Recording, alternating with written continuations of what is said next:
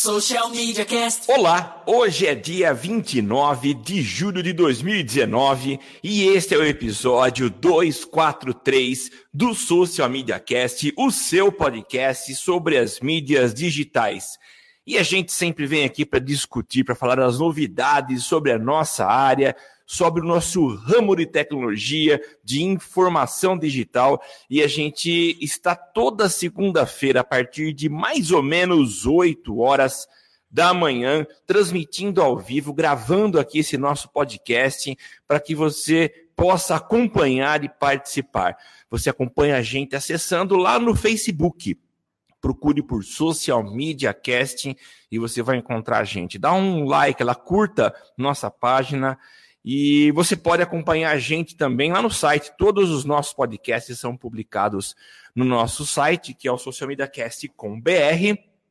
Mas você encontra todos os nossos episódios também para baixar em qualquer aplicativo de podcast. Hoje são várias opções que você tem para receber nosso conteúdo. Você ajuda também a gente a manter esse podcast vivo e ativo. Acesse padrim.com.br barra SMC e ajude-nos com um ou cinco reais. É pouco dinheiro, mas a sua ajuda é muito grande e a gente consegue aí pagar os nossos servidores.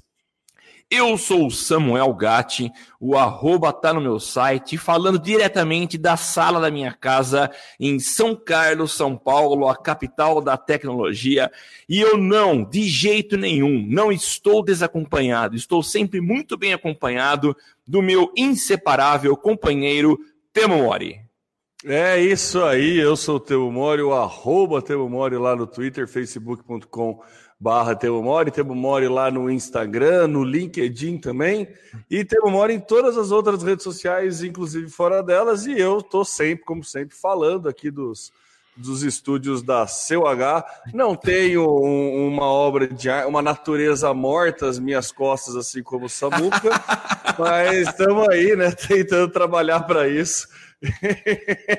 é isso, beleza. Vamos lá, Samuca. Gostei do Natureza Morta, viu? Gastei, é, né? Gastei. É obra de arte pintada pela Dona Ede, minha mãe. Ah, que lindo. Olha só. Muito bom. É isso, Temão. Vamos lá, então. Vamos lá, porque a gente tem muitas notícias para compartilhar com nossos ouvintes hoje. E a gente começa falando do passarinho, que é o mascote do nosso podcast. Será que a gente pode. Não, mascote não, né? A gente já tem um mascote é. oficial, que é o Zé, né? É, isso aí, isso que eu ia falar. Você tá, tá, tá depondo o nosso macaco não, não. Do, do, posto não, dele? Não, não. vamos mantê-lo em é, seu posto. O, o, o passarinho que é o melhor amigo do, do nosso macaco, vai, vamos É pronto. isso mesmo. É, é o passarinho assim que também. É, é, o passarinho que pousa no galho onde habita o Zé. Boa. Gostou? Boa, né? Boa, ficou boa. Tá, tá bem fábulas de Zopo, isso. Pois é, então. A gente tá aqui para falar mais uma vez daquele, daquela rede social que desde o início do Social Media Cast nos acompanha e a gente gosta demais, que é o, que é o Twitter. O Twitter tomou medidas de um tempo para cá para evitar ou para eliminar a toxicidade da plataforma, né? A gente sabe Olha. que é, é, eles tomaram várias medidas, eliminando aí contas que eram extremamente tóxicas. E a gente sabe, né, de muita gente que deixou de usar as redes sociais por causa dessa toxicidade. A gente viu no ano passado, no período eleitoral, muitas pessoas desfazendo amizades no Facebook e outras redes sociais, em grupos de família do WhatsApp. E o, o Twitter virou um ambiente muito tóxico naquele período, porque existia uma preocupação da rede social em eliminar aquilo que deixava a plataforma mais suja. Então eles adotaram medidas para diminuir essa toxicidade e tiveram apresentaram recentemente novos dados a respeito da plataforma.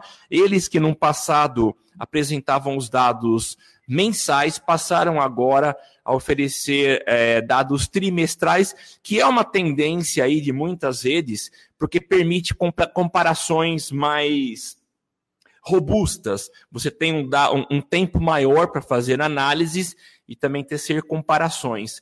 Então, eles revelaram dados interessantíssimos Uh, um deles é que o Twitter ganhou 5 milhões de usuários nesse último trimestre. E a receita também aumentou em 18%. Foi um aumento legal, uh, considerável né, nesse, nesse último período. Uh, na última, durante esse mês de julho, eles anunciaram que fariam alterações no visual e entregaram essas alterações, né? Para quem acessa o Twitter via web, via desktop, já percebeu que algumas alterações foram apresentadas, já houve aí um mimimi de alguns usuários. O interessante é que o Twitter ouviu o que esses usuários estavam reclamando e disse que vai fazer alterações para atender e para entregar uma plataforma melhor. Teve uma outra informação que eu, que eu acabei lendo, eu preciso ver se eu encontro aqui. Ah, ah, interessante isso. O Twitter também, ele, ele considerou que houve um aumento de usuários, e até vou usar o termo que eles utilizam aqui, é o MDAU, é, em inglês, significa usuários ativos diários monetizáveis. O que eles querem dizer é que houve um aumento nesse perfil de usuários. São usuários com alta capacidade de monetização. São usuários que reagem a anúncios. É, eu achei super interessante e raramente a gente ouve esse tipo. É uma métrica diferente, eu nunca tinha visto isso, né? e ele, é, eles disseram que houve um aumento nesse perfil de usuário, o que para a rede, é, para a plataforma, é muito bom saber que eles estão é, agregando novos usuários e são usuários com perfis é, muito interessantes do ponto de vista financeiro para o Twitter. Então são novidades que a gente traz aí do Twitter. Twitter, como sempre, é, inovando, e a gente não vai dizer aqui que eles estão sobrevivendo ou adotando novas posturas para continuar ativo, mas sim, é, eles estão aí lucrando. São lucros uh, incomparáveis com outras redes sociais. Você não pode colocar no mesmo na mesma tabela Facebook e toda a sua estrutura, todo o seu grupo de, de soluções, você não pode comparar com o Twitter, os números são muito distantes. Mas, enfim, olhando o Twitter por si só, eu acho que ele sai aí de, uma, uma, de um ciclo longo de tentativas de se, se é, encontrar a sua identidade para que veio ao mundo e ele passa aí a se mostrar uma ferramenta lucrativa e parece que com muita direção, com, com uma consciência de, de, de quem ela é e para que serve, e enfim, lucrando, lucrando legal. O que, que você achou, Temo? Ah, Samuca, eu acho que o Twitter ele nunca saiu da missão dele de ser uma ferramenta ágil.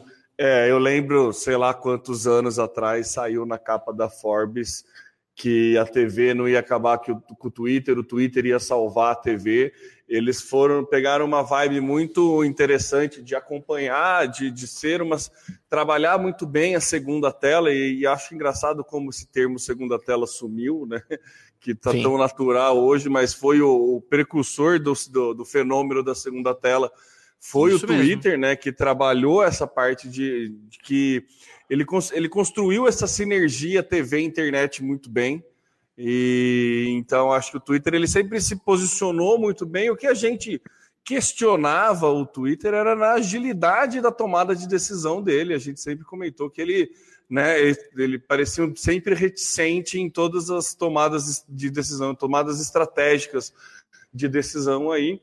Então, a gente sempre achou o Twitter um passinho atrás, aí, enquanto outras empresas eram bastante arrojadas, o Twitter sempre foi muito conservador e, e né, estruturalmente assim parecia meio pesado é. nos movimentos, né? É, mas esse trabalho é, é, um trabalho que requer efetivamente uma, uma atenção séria do Twitter, porque a gente sabe o, a quantidade de bot, de robô e de coisa que tem. Inclusive, tem estudos aí que analisam, fazem um, um para, uma, um cruzamento de dados dentre a quantidade de pessoas que é, fazem buzz, que fazem barulho no Twitter a respeito de uma manifestação e pessoas que efetivamente vão nessa manifestação justamente para né, confrontar aí quantos robôs tem porque a gente sabe que os robôs não vão pessoalmente nas manifestações. Né? Não. Então. De nenhum lado. Tem, de nenhum lado, né? Independente da manifestação, se for manifestação contra ou a favor, eu acho ótimo o termo mani manifestação a favor, protesto a favor, mas tudo bem. E então, acho que assim, é, é uma análise que o Twitter tem que fazer. Realmente ficou um ambiente bastante tóxico durante um período aí, eu acho que é uma análise que o Twitter tem que fazer. Eu acho muito inteligente é, essa questão da, dessa nova métrica, né? A gente sempre trabalha, quando a gente trabalha com, com aplicativo, né, essas coisas assim, a gente tem o MAU, né, que é o Monthly Active Users, né, os usuários ativos é, mensais, né, uma das métricas tem diários e mensais, então, é uma das métricas que a gente usa para ver a, taxa de retenção do aplicativo, além do, do, do, download, no número de downloads e tudo mais. São algumas métricas aí mais famosas para quem trabalha aí bem com essa parte mobile. E criar uma métrica para pessoas, usuários que é, clicam em anúncios é bem sim, simples de se fazer para né, plataformas como o Twitter, mas muito inteligente de se divulgar Acho que é, um, é uma métrica bem interessante para quem efetivamente quer anunciar no Twitter e ter é, mostrar um crescimento de pessoas clicando em anúncios. É um excelente argumento de venda da própria plataforma para os anunciantes. Então, achei bem inteligente a estratégia aí, a, não a criação, mas o levantamento dessa nova métrica então, acho é. muito, muito é, interessante aí a forma como o Twitter está se posicionando, sempre mantendo né, a, o, o, ponto focal claro, né, a missão clara de ser uma rede social é, rápida, de, de comentários on time e tudo mais. Ele muda o algoritmo, ele muda a forma, ele muda o feed, mas você ainda não perde aquela noção de, de instantaneidade. Você segue hashtag muito, é muito fluida a. É a experiência, né? Quando você segue uma hashtag, acompanha um programa de TV, alguma coisa assim. Então o Twitter ele tem se firmado muito bem, né? Como uma plataforma para esse tipo de coisa. E os números mostram que, tá, que felizmente está dando certo, né? Porque a gente é bem suspeito para falar do Twitter, a gente gosta bastante do Twitter. E eu acho que são medidas aí bem inteligentes que o Twitter é, tá, tá, são passos estratégicos bem inteligentes aí que o Twitter tá, tá, tá fazendo, tá tomando. Sim. Bem legal, hein, Samuca? Bem legal. Acho que o mais legal foi essa métrica né, nova, entre aspas, né? Sim. essa divulgação disso. Achei bem, bem inteligente estrategicamente do Twitter. Legal, eu também achei e gostei. Eu não conhecia essa, essa métrica e eu acho que ela faz muita diferença, né? Para você saber o que você tem dentro de casa e que de, de fato funciona e te traz resultado, né? É, o Facebook ele divulga isso como é, a receita que ele ganhou, né? Então, porque como ele cobra por clique, se você tem um aumento na receita que o próprio Facebook gera, você entende que tem um aumento na, na quantidade de pessoas que está clicando em anúncios, né? Então Sim, tem mais é. pessoas fazendo. É, é, uma coisa não vive sozinha, né? Ninguém faz mais anúncios se não tiver ninguém clicando. É Isso, é só um jeito novo de mostrar uma métrica, né? É, é uma, uma roupagem mais bonita aí de falar que temos mais usuários que efetivamente cliquem em anúncio do que falar, ó, estamos ganhando mais dinheiro e vem com a gente, sabe? Sim, achei, é, achei, é, achei legal, né? Achei legal. Não é algo novo, né? Por isso que eu botei uma aspas no, no novo. Sim. Mas eu acho que é uma interessante o posicionamento. Legal, Temão. Vamos para a próxima pauta. Netflix sofre sua primeira baixa de usuários.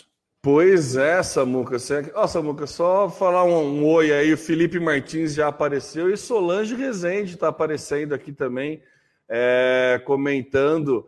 É, com boas métricas é possível analisar muitos comportamentos. É isso aí, é sempre isso, né? A definição de métrica é justamente tudo que pode ser medido pode ser melhorado, né? Então, acho que a criação de algumas métricas serve justamente para isso e também para análise de comportamento. E o Twitter é uma das principais ferramentas aí para análise de comportamento, justamente por essa instantaneidade da plataforma. Então, acho bem, bem, bem legal. Serve muito como Ibope, né, Samuca? É isso. Mas mesmo. falando de Netflix, Samuca, o Netflix perdeu aí nada mais, nada menos do que 17 bilhões de dólares aí em um dia. Né? Então foi uma queda bem considerável. A gente fala 17 bilhões de dólares. Desculpa, 17 bilhões de dólares é, é um número que a gente tem que tem que ressaltar, mas é aquele negócio, né? Em ação, né? Perde valor, então é um número meio. Ele, ele pode não ser tão pesado quanto parece. Mas a verdade é que o Netflix, no, pela primeira vez em oito anos, ele teve uma diminuição no número de usuários na sua base. Ele tinha.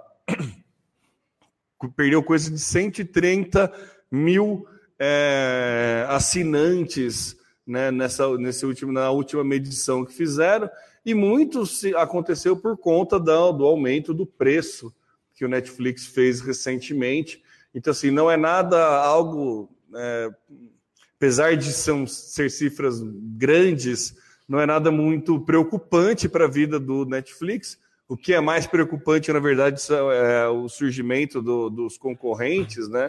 Por exemplo, o Disney Plus, que ainda não chegou para o mundo inteiro, mas quando chegar pode morder uma fatia bem grande aí é, da Netflix. Então, acho interessante mostrar aí que tudo estava indo muito bem no caminho da Netflix, estava tudo indo muito lindo, tudo muito maravilhoso, e em oito anos é a primeira vez que ela toma um revés aí. Então, acho é, interessante a gente analisar assim de duas formas, né? Uma é a questão que dificilmente você se mantém crescendo, né? A Netflix ela começou com uma estratégia que a gente sabia que em algum em determinado momento ela ia precisar aumentar o preço, não não era sustentável a maneira que ela que ela estava. Ela fez a estratégia para ganhar mercado e deu brilhantemente certo. Até dei uma gaguejada no brilhantemente, mas deu muito certo. E agora, né, paga o preço dessa estratégia. Acho que é, acho, entendo, creio eu, que é algo já planejado. Eles devem imaginar que se a estratégia é vamos cobrar barato para atingir todo mundo, eles devem entender que vai ter uma perda quando aumentassem o preço. Então não acho, não, não acho que é algo que está todo mundo desesperado lá, sofrendo por conta da diminuição desses 17 bilhões. E então, né, algumas questões aí que, que surgem para o Netflix é, que ele precisa se dar, é principalmente o, o surgimento de outras opções e opções mais baratas, né? Como diz aí o Felipe Martins acaba de comentar. Ó, assino a Amazon Prime por sete e pouco por mês e o conteúdo é tão bom quanto o Netflix. Com a saída de Friends, vão perder ainda mais. Olha, eu vou discordar de você, viu, Felipe? Eu, eu acho que assim, o conteúdo, eu acho que o conteúdo da Amazon Prime hoje vale os sete reais. Eu não acho que o conteúdo é tão bom quanto o, do, o conteúdo do Netflix. Eu assinei por um tempo a Amazon Prime, mas aí é bem subjetivo, é bem gosto pessoal, né? Assisti uma série é, exclusiva deles, o American Gods lá, achei interessante, achei bom mas tem algum, algumas dificuldades de navegação ali que eu achei estranho. Algumas séries clássicas dos anos 90 que não tem legenda em português, por exemplo. Achei uma falha, tipo CSI não ter legenda em português, sabe? Para mim tem, não faz muito sentido. Então acho que tem, tem alguns erros ali, algumas coisas que precisa melhorar em relação ao Netflix. Netflix já está no mercado. É, com certeza a Amazon Prime é uma que vem roubando, principalmente pela essa questão do preço, fatia de mercado aí do da, da Netflix, mas né, acho que a Netflix não deve estar tão desesperada assim, já deve, né, devia estar contando com isso. O que, que você acha, Samuca? É, Temo, olhando, eu estou fazendo uma pesquisa enquanto você fala, e é interessante que há alguns anos, quando a Netflix começou a, a, a crescer aqui no Brasil, o CEO, o presidente fundador da plataforma, disse que o Brasil era um foguete. Uh, de fato, se a gente olhar o, a, a participação do Brasil em termos mundiais, ele fica muito atrás dos Estados Unidos, que é responsável por 41,51% da base de assinantes do mundo, né? Mas o Brasil vem em segundo com 7,17. Então é significativa a parcela de assinantes do Brasil. Mas você não, não acho que não, não para uma empresa que tenha uma atuação é, internacional, mundial, uh, olhar só para um país talvez seja pouco, né? É, principalmente quando esse país tem 7% da participação. Existe uma projeção feita aqui pelo eMarketer que eu achei muito interessante, uma projeção de que uh, em 2022 haverá uma queda de, de assinantes, quer dizer, hoje a gente está aí com 7,17%, e a projeção é que haja uma queda ainda maior, chegando a 6,93 em 2022. Olha que legal como eles conseguem fazer essa projeção. Por outro lado, há um crescimento muito grande na Índia, e a gente sabe que a Índia é, não tem pouca gente, né? Não. Hoje, hoje a Índia ela representa aí pouco, 1,69 mas o crescimento da Índia vai ser muito maior. De do, vai, vai, em 2022, vai estar com 2,43%. Então, uma, um país acaba compensando o outro. Uh, eu não assino, é, pegando aí o que o, o, Felipe comentou, não, não, não assino o Amazon Prime, mas não sabia que o valor era tão baixo assim. É, acho que vale até a pena você ter esse serviço. A gente teve, já, já conversou sobre isso, né? Que a fragmentação é tão grande que daqui a pouco, para você ter acesso a todo o conteúdo que você quer, você vai ter que assinar todos os serviços, né? Eu vi uma ah... tirinha, Samuca, só fazer um paralelo aí, uma tirinha muito engraçada, de um, de um tipo um, um, era um, um, carinha com um chapeuzinho de pirata baixando vários torrents de filme e série, né? Isso, tipo, sei lá, nos anos 2000, final dos anos 90, começo dos anos 2000 aí, o cara daí veio a Netflix o cara fala, ah, tchau, chapéu, né? Vai acabar com a pirataria, né? A Netflix meio que é. diminuiu a pirataria porque você assina um serviço só. Daí aparece uma outra, uma outra, num outro quadrinho, ele na TV e a opção Netflix, é, Disney Plus, Amazon Prime, HBO Go, não sei o que, não sei o que lá. Daí no outro quadrinho é ele pegando o chapéuzinho de pirata de novo. Olá, que saudades de você. Voltando, é. cara, porque não vai dar para assinar tudo né? É fato que não vai dar para assinar tudo. Então, achei engraçado né, a mudança de comportamento que tá, tá, tá mostrando aí, porque é, é, isso que você falou, por mais que custe sete reais, se você tiver 10 serviços, ainda assim vai sair é. mais barato que pagar a net.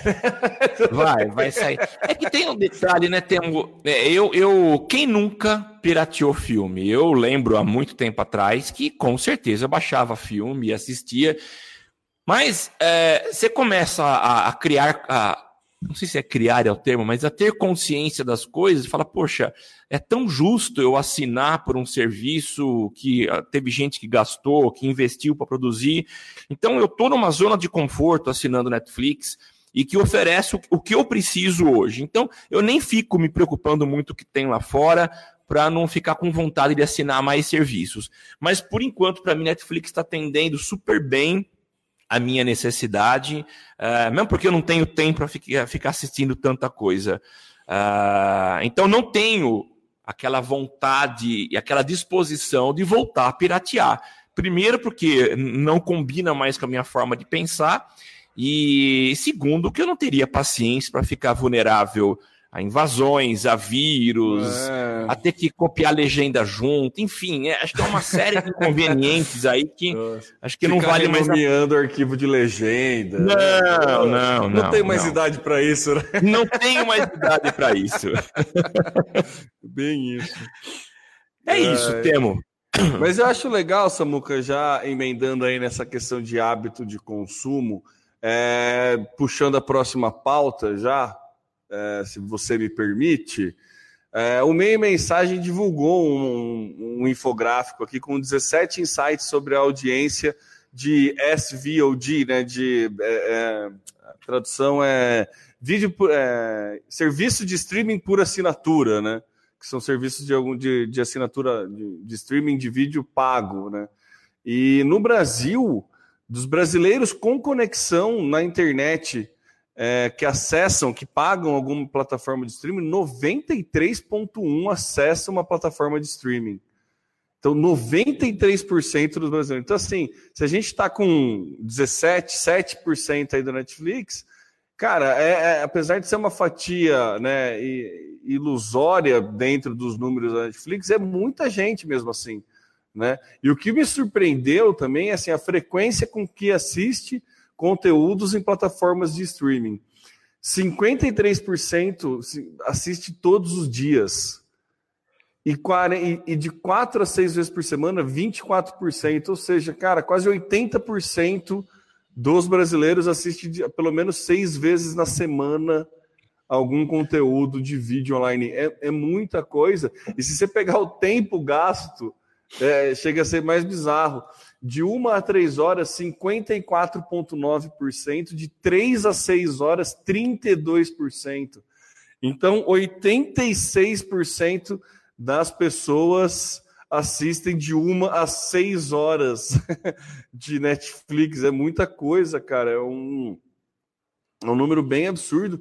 E daí a quantidade de assina, plataformas que assina, né? A grande maioria assina de um a dois, mas mesmo assim tem 18% aí que assinam de três a quatro plataformas de vídeo. A Netflix ganha longe aí da plataforma mais acessada. E em segundo fica Google Play, cara, como plataforma Olha, de vídeo. Google Play como plataforma de vídeo mais acessado. Achei bem interessante. É, 40% de, das pessoas que assinam é, uma, alguma plataforma assinam, consomem conteúdo no Google Play. O Google Play tem bastante vídeo, né? Tem bastante filme, filme é, novo, assim. Não é lá muito barato, viu? Eu não, nunca achei um filme muito barato mas acho interessante. O Google Play está tá em segundo, depois vem HBO Go, depois vem a Globo Play. Eu achei bem legal a Globo já figurar aí entre os cinco maiores. E a Prime Video vem em, em quinto aí. Globo Play com 23,2% e o Prime Video com 20,8%, né? Bem, bem próximo aí. É, a Smart TV é o, é o lugar mais usado, quase 40% gasta entre 30 e 50 reais com serviços de streaming, né? Então é, não, é um ticket médio é, interessante. Eu achei legal aqui também, ó, 68% assiste mais é, conteúdo pago on demand aí hoje do que um ano atrás mas 67% não planeja fazer uma nova assinatura em 2019. Então eu achei assim, tá a gente está tá numa curva de estagnação aí, está parando, né? A questão da a crescente de adesão, brasileiros que aderem novos serviços aí de streaming por assinatura. Aí agora falando um pouco de anúncio, Samuca, você quer fazer algum comentário antes de eu mudar para a parte de anúncio? Temo, achei interessante demais uh, essas informações. Chama de fato atenção uh, a, a, quantidade, o quanto que a, a frequência que as pessoas utilizam para acessar o, o, conteúdo via streaming. E o que me faz pensar uh, como é que está a cabeça dos gestores dos meios tradicionais de conteúdo, como, por exemplo, televisão. É, como que fica a cabeça deles para tentar encontrar soluções? A gente já sabe que a, a grande, grandes é, emissoras como Globo, como Band, como Record, já criaram suas plataformas de conteúdo que, que, são, que são entregues uh, pelo meio digital mas eu fico preocupando como que eles vão conseguir brigar com esses novos players que têm chegado, como Amazon, como Netflix, eu acho complicado. É, eu, eu fico cada vez mais pensando que, não vou dizer o fim das TVs está próximo, mas situações e momentos difíceis estão chegando, viu? É, Samuca, se a gente pegar e começar a ver, você viu as campanhas da Globo para anunciantes na TV? Vale Não. a pena, vale a pena. É, a, a, Globo está fazendo uma campanha para deixar claro que tudo que, que, que tudo que o que, que é a TV, né? A TV é tudo que acontece. Então, o meme que você vê na internet que veio da TV é da TV, o, né, o resultado do futebol. Ah, ninguém assiste mais TV, é, mas futebol assiste. Ah, mas o Big Brother também assiste. Ah, mas Sim. esse meme que apareceu também é meme de TV. Então a Globo está fazendo uma campanha bem interessante. É, eu achei interessante porque foi uma visão estratégica um, um, muito inteligente da Globo. Eu achei que foi bem legal aí o, o, o como ela está colocando o produto dela e como ela está querendo fazer questão de gente, ó, enxerga, olha, olha aqui para gente, porque tudo isso aí que vocês estão falando que a TV vai acabar e tudo mais, é a gente que está fazendo tudo isso funcionar. Então eles se colocam, né, com, é, entra com o respeito de grande player que é, mas é que, como a gente sabe, né, tipo o outdoor fazendo propaganda do próprio outdoor, né, que tem alguma coisa que você está fazendo é porque tem alguma coisa errada, não está com a agenda cheia, né? Se o cara está é. usando o outdoor para fazer propaganda do próprio outdoor, normalmente é porque ele não está com a agenda cheia. É isso então, mesmo. né, tem esses dois lados, mas eu achei muito legal o posicionamento da Globo. Então, assim, você vê a Globo figurar já, tá na frente de Amazon Prime, por exemplo, no Brasil, eu acho já bem inteligente. Todas as outras redes de TV abertas, elas estão jogando nas plataformas gratuitas que já existem, né? Então elas estão colocando. A cultura já passa tudo no YouTube, a Band joga tudo para o YouTube, entendeu? Então estão usando as plataformas já abertas e colocando os anunciantes, vendendo dentro do Media Kit é, as coisas globais. Ainda não tem local, né?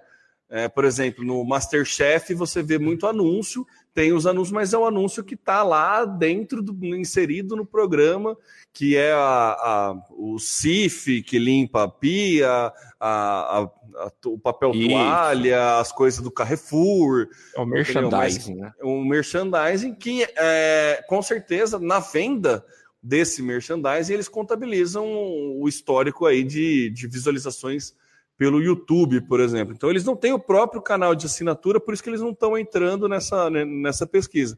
Mas o fato da Globo é, já figurar aqui entre os cinco já mostra um bom movimento da TV aberta funcionando. Mais para frente, Samuca, tem um dado que fala é, da galera que desiste de assinar a TV paga. 54,6% dos assinantes de serviços de streaming já desistiram em algum momento de uma assinatura de TV paga. E aí sim eu acho que é, que é onde a TV vai sofrer mais.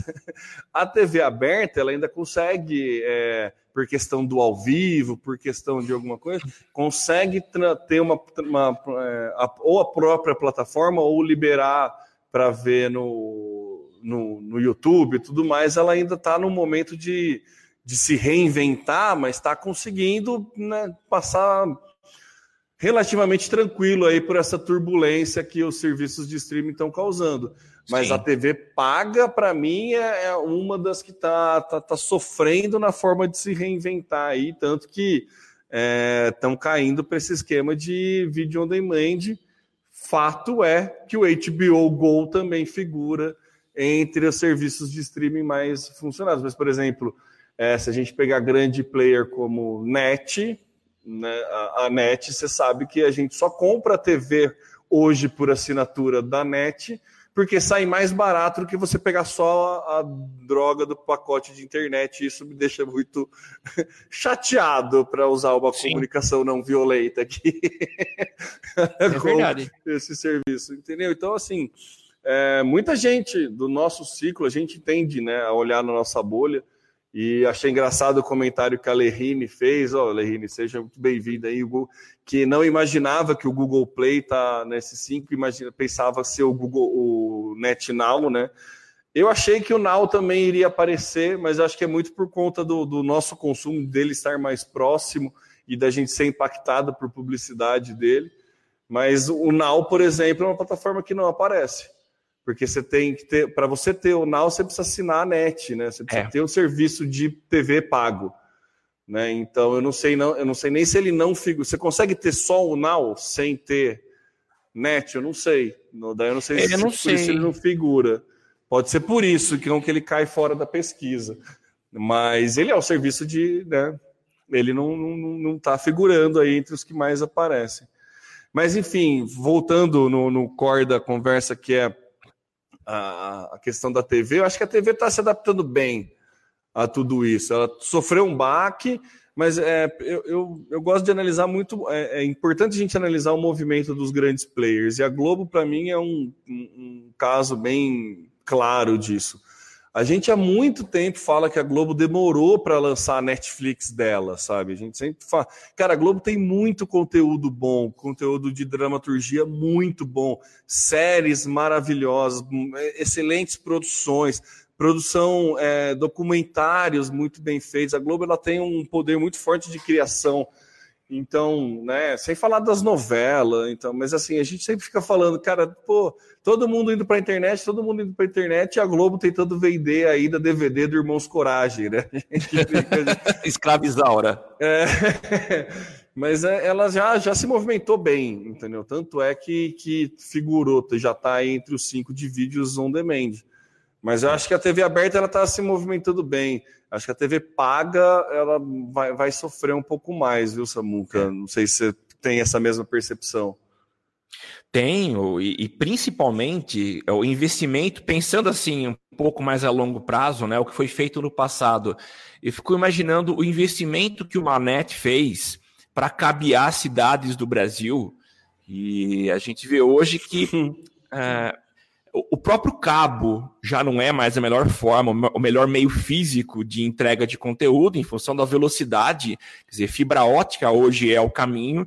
Uh, muitas recebendo, muitas residências recebendo o sinal via satélite e cada vez mais uma net perdendo assinantes. Então eu não sei qual o futuro de uma empresa dessa se não trabalhar da mesma forma que Netflix trabalhou, valorizando uh, o, o que eles entregam e tendo uma tecnologia de entrega resolvida, que é através da internet. A gente já, já comentou há um tempo atrás Uh, o que representava o tráfego de informações da internet e YouTube e Netflix lideravam, né? Quer dizer, eles estão conseguindo entregar através dessa plataforma, através desse meio, que é o meio digital, que é a internet. Então eles têm essa questão resolvida e eu não sei se nos próximos anos essa tecnologia vai mudar tanto, mas enfim, eles já estão aí consolidados. O que eles têm que se preocupar agora é com produção de conteúdo. E Netflix, por exemplo, tem feito isso. Já os outros têm que correr atrás. Então a Globo, como você falou, tem feito um excelente trabalho. É, eu, eu, assistindo os jornais, que é a única coisa que eu assisto em TV aberta, eu vejo quanto que a Globo tem investido é, apresentando os seus, as suas produções, é, como diz a Netflix, originais. É, dá vontade, porque a gente sabe o potencial que tem a Globo é, de produzir conteúdo e conteúdos de qualidade, então dá vontade de assinar, mas eu preciso me controlar. É.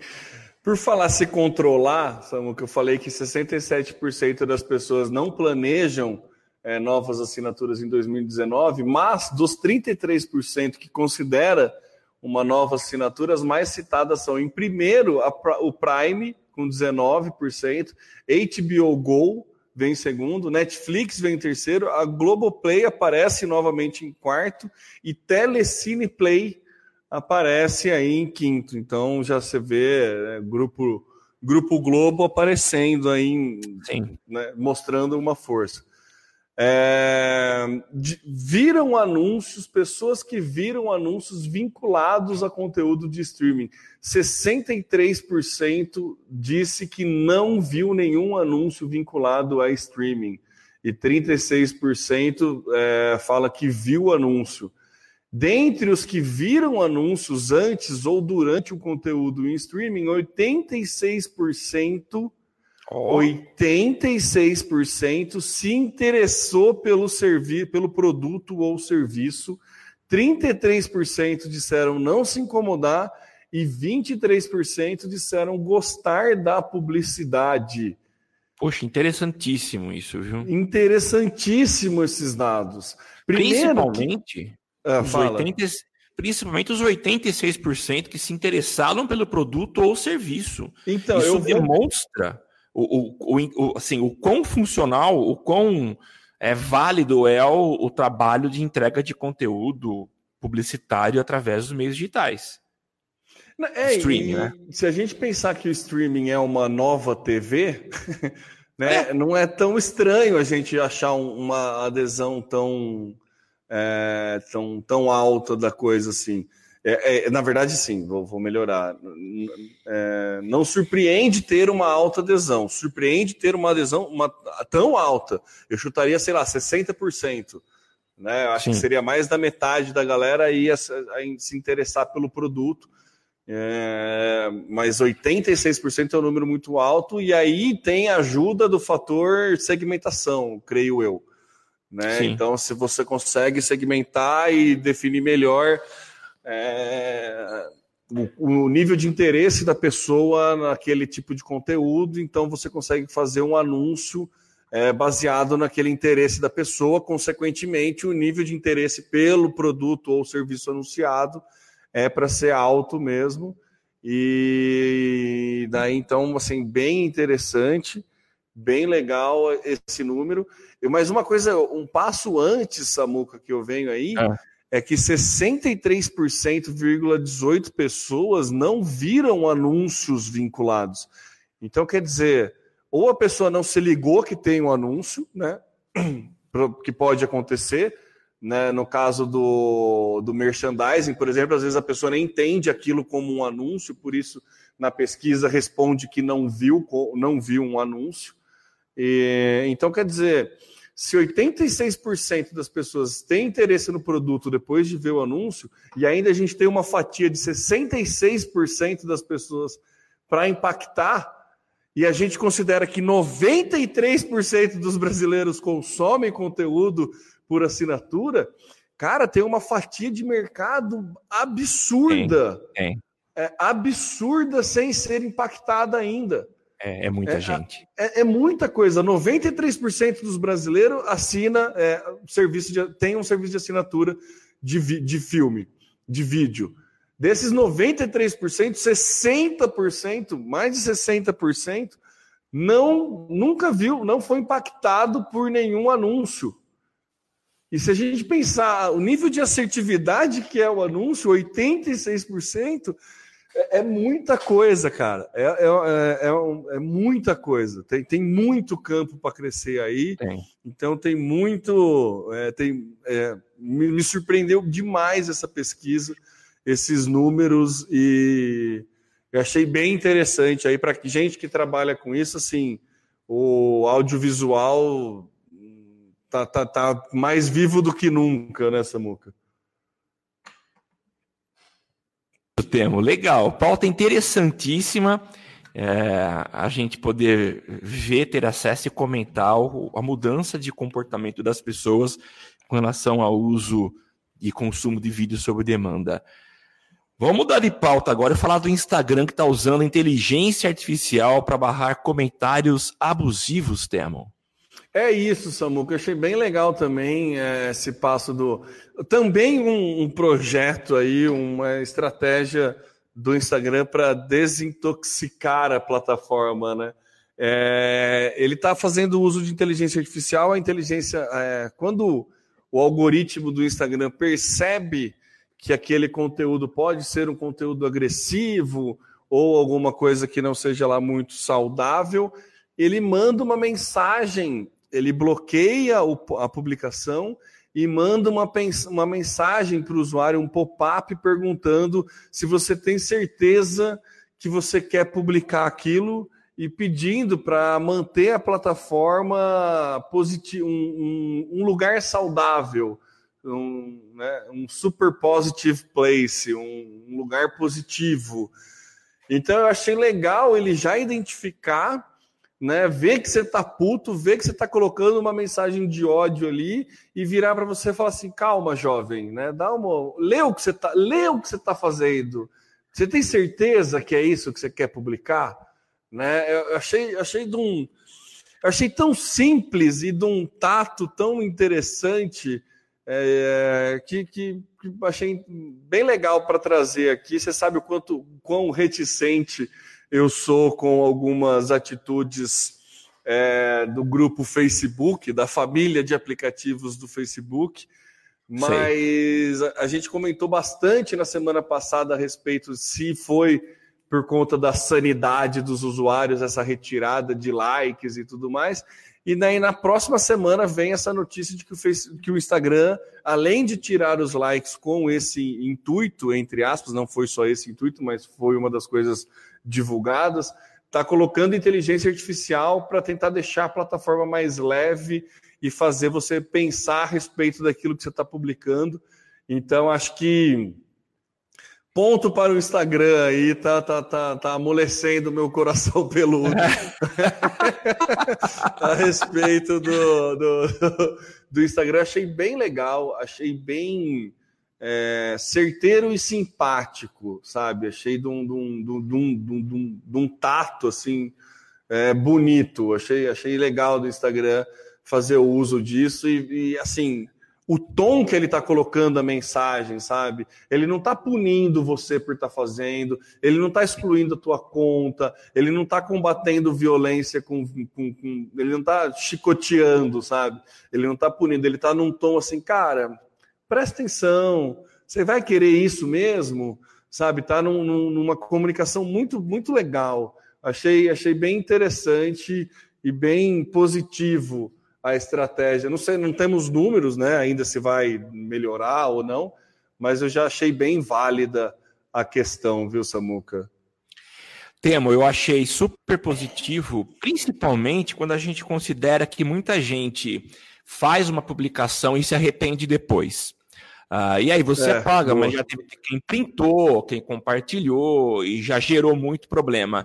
Então eu acho que, e como eu sempre falo que eu sou mais romântico com relação ao Facebook e toda a sua uh, família de, de aplicativos e soluções, mas eu acho que é um passo muito importante no sentido de alertar, de abrir os olhos das pessoas. Uh, já aconteceu comigo, com você também deve ter acontecido e com os nossos ouvintes também, de você digitar alguma coisa com o sangue quente, pensar duas vezes e apagar. Uh, eu acho que essa alternativa ou essa solução que o Instagram está entregando, eu acho muito bem-vinda e ela vai ajudar muita gente, talvez não tenha um filtro muito aguçado, muito ajustado para o sensível. Então o Instagram entra como um alerta, como dando um toque. Ó, você tem certeza que é isso que você quer publicar? É, muito legal. Interessante também que ele não está aí com uma, uma, Ele não está atuando como um censor, não está fazendo censura, não está podando o conteúdo, mesmo porque ele sabe que cada um é responsável pelo conteúdo que gera. Então ele não vai sofrer punição nenhuma por aquilo que você vai publicar. Mas é legal ele usar de inteligência artificial, ou seja, soluções tecnológicas, para identificar o que as pessoas estão escrevendo, classificar como de alguma forma ah, abusivas, Agressivo, né? agressivas, né? E tá dando um toque para as pessoas para que elas repensem se vale a pena ou não uh, publicar aquele conteúdo. Então, parabéns pro, pro, pro Mark por mais essa solução. Eu acho que ela é muito bem-vinda. E a agilidade da coisa, né, Samuca? Não é que você publicou, é... aí foi um robozinho ver tipo anúncio, sabe? Você posta um anúncio, depois o robozinho vê, daí depois ele tira, né? Então, assim, é, essa agilidade, antes mesmo da coisa acontecer, ele já avisa e a, a Solange ela comenta ali também que a inteligência artificial pode ajudar muito nas redes sociais quando bem usada e é um caminho meio sem volta o uso de inteligência artificial é para análise de qualquer tipo de dado, né? É. Então, é. o Felipe Martins comentou: brasileiro do jeito que é vai passar direto por esse alerta. É capaz de ficar mais puto com o alerta, né? eu posto o que eu quiser, né? Não sei. Mas, ô, Samuca, passou um comentário aqui. Eu queria fazer uma menção honrosa à nossa queridíssima Cássia Gomes. A que está presente acompanhando aqui. A Cássia está desde os primórdios já inclusive trabalhou com a gente aqui no Social Media Cast. É uma satisfação imensa poder contar com a audiência e com a participação da Cássia, que ela comentou aqui ainda no, no, no lance a respeito de, de Netflix. Ela fala que o Netflix pega pelo relacionamento além da plataforma. Sou fã nas mídias sociais, o que é, o que é melhor que muita gente. Com certeza, a Netflix ela tá, não, não é, transpõe o serviço só a questão do, do, do, bom serviço de streaming, como também o bom atendimento, o fácil relacionamento.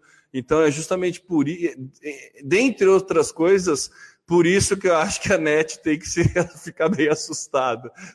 É. A, gente sabe, a gente sabe como é que é o serviço, né? Mas enfim, Cássia, valeu aí pelo, pelo, pelo comentário e mais uma vez você está sempre muito bem-vindo aqui no, no, no Galho. Sempre. Vamos para a próxima, Temo? Vamos lá.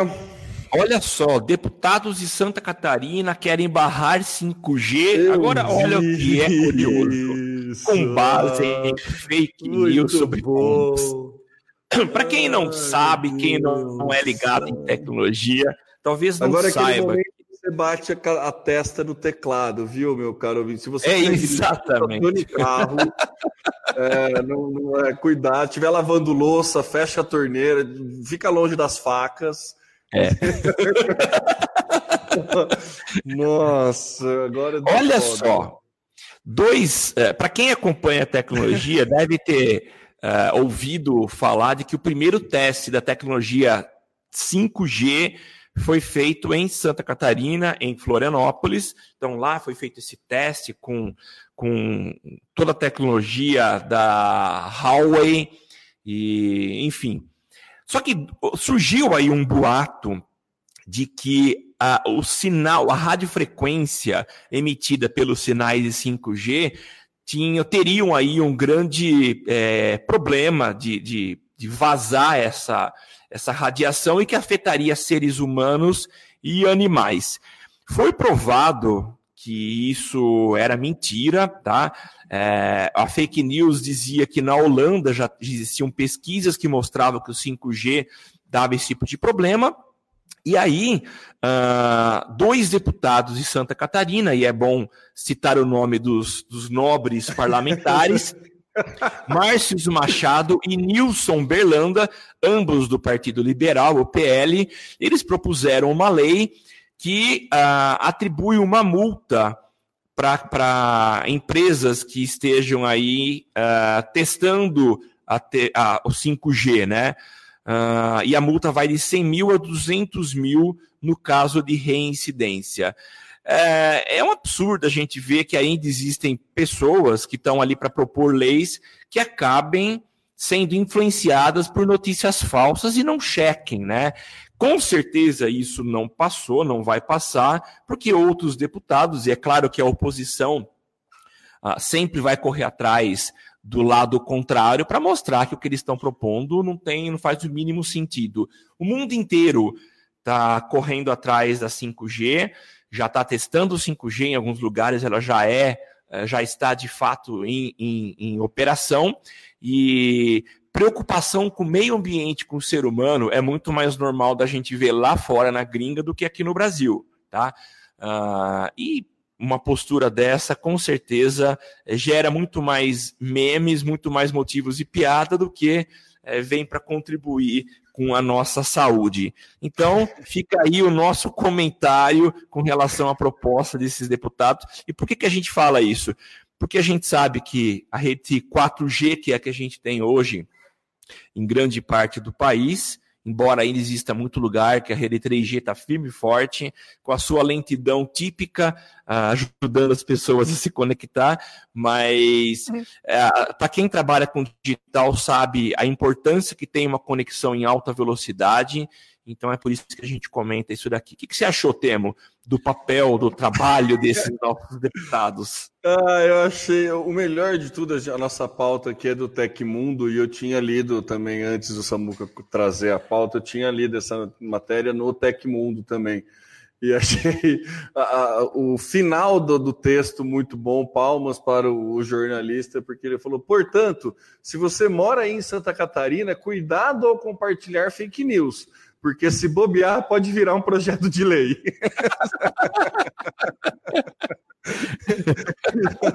é legal, né? Parabéns para o Cláudio Yugi, o cara que, que escreveu esse texto, ficou muito bom. É, e ele fala no final que por né, menor a chance, por, como é que é que ele fala? Mesmo com poucas chances de ser aprovada, a proposta deve tramitar na Alesc. Então, cara, eu acho assim, a gente cansa de falar a respeito do perigo de fake news, a gente já falou várias vezes disso, já demos algumas indiretas e diretas de que sim, muda é, eleições, muda futuro de nações, é muito perigoso. Além de, né, a gente já tem exemplos de tragédias que aconteceram por causa de fake news. E assim, daí quando chega para o Brasil a coisa vira piada, né? Puta, gente, é, é, é, é o nível da, que, onde está chegando a coisa, né? Eu acho que é muito. Uma coisa é a população, uma, uma fatia da população menos favorecida acreditar nesse tipo de coisa, e é algo que a gente tem sim que combater e tem que ter é, estratégias, fazendo uso de inteligência artificial, fazendo uso de o YouTube, todos os grandes players tentam bloquear a disseminação de fake news mas daí a gente vê os nossos queridíssimos deputados lá em Santa Catarina é, não prestando o serviço de fazer uma pesquisa no Google antes de criar um projeto de lei. Assim, não, e, não, é que o cara compartilhou, ele clicou no compartilhar, ele não pesquisou no Google para compartilhar. Ele não pesquisou no Google para criar um projeto de lei. Ele investiu sabe? tempo. É. Ele, deve, ele deve ter assessores em seus gabinetes, eles Exato. devem ter assessores é. trabalhando. É, é, é, é, isso. Quanto que ganha esse cara para fazer isso? É. Sabe, se um estagiário, qualquer estagiário de qualquer lugar compartilha uma fake news em qualquer rede social, o cara é mandado embora. Sabe, o cara, você sabe, é, sofre é, sanção por conta disso. Aí chega o deputado com assessores e propõe, faz dois, não foi um, foram dois. Eles sentaram, vamos apresentar essa proposta de lei aqui? Eu não é. Eu imagino a conversa, você viu tal coisa? Nossa, precisamos barrar. Vai morrer pomba! Sabe? Putz, é, cara, não, não dá, não dá. Não dá, não dá mesmo. Vamos, vamos acabar logo, Sabuca. Ou você quer passar? Vamos acabar. é, vamos acabar. A gente, a gente encerra esse podcast com essas, essa notícia bombástica que pode mudar a saúde das pessoas em Santa Catarina. É, eu vou, eu vou, vou, vou, antes de encerrar, vou trazer o comentário do Felipe que é muito bom, porque é. depois é. que o ocultamento de likes veio só para atrapalhar o governo no Brasil, tudo é possível. É exatamente. É. exatamente isso, Felipe. Obrigado. Agora sim, Samuca. Aproveitando a participação é, mais que especial do Felipe Martins, a gente quer agradecer também a Solange Rezende, a minha querida ex-aluna Edi Frediane, a Cássia Gomes, que foi nossa estagiária. Uh, quem mais? Quem Leandro mais? Andrade apareceu, o Cris também, Denis Santos, a Cássia. É isso. E é, é isso. Gente. Gente, obrigado pela participação de vocês. E se você que está ouvindo o episódio aí em qualquer uma das plataformas e não está vendo a gente ao vivo, saiba que você pode ser os colaboradores participando ao vivo toda segunda-feira a partir das 8 da manhã, dando a sua opinião, dando o seu palpite, e você aí é a nossa participação à distância na gravação do podcast. Mas se você quer ajudar com dinheiro, Saiba que a gente não vai fazer desvio de dinheiro, não vai alugar jatinho para ir para casamento com esse dinheiro, mas vai sim pagar os servidores que hospedam o nosso podcast. Então, participe com a gente dando um ou cinco reais acessando padrim.com.br barra SMC. É pouco dinheiro para você Acho que deu algum problema com o Samuca, então eu não sei se deu uma travada ali. Eu vou finalizar o cast, porque né, estamos no, estourando o tempo. Ele estava dizendo para você, se quiser ajudar a gente aí no Social Media Cast, no padrim.com.br barra SMC e seja um, um, apoiador aí do nosso projeto. É, acho que é isso, galera. Eu sou o Teu Mori, arroba Teu Mori do Twitter, facebook.com barra Teu Mori tem o Mori em todas as outras redes sociais, inclusive fora delas. E o Travado Samuca é o arroba, tá no meu site, ali também no Facebook, no Instagram e em todas as outras redes sociais também. Beleza, é isso e valeu. Até uma próxima semana. você aparece, aqui você acontece. Social Media Cast.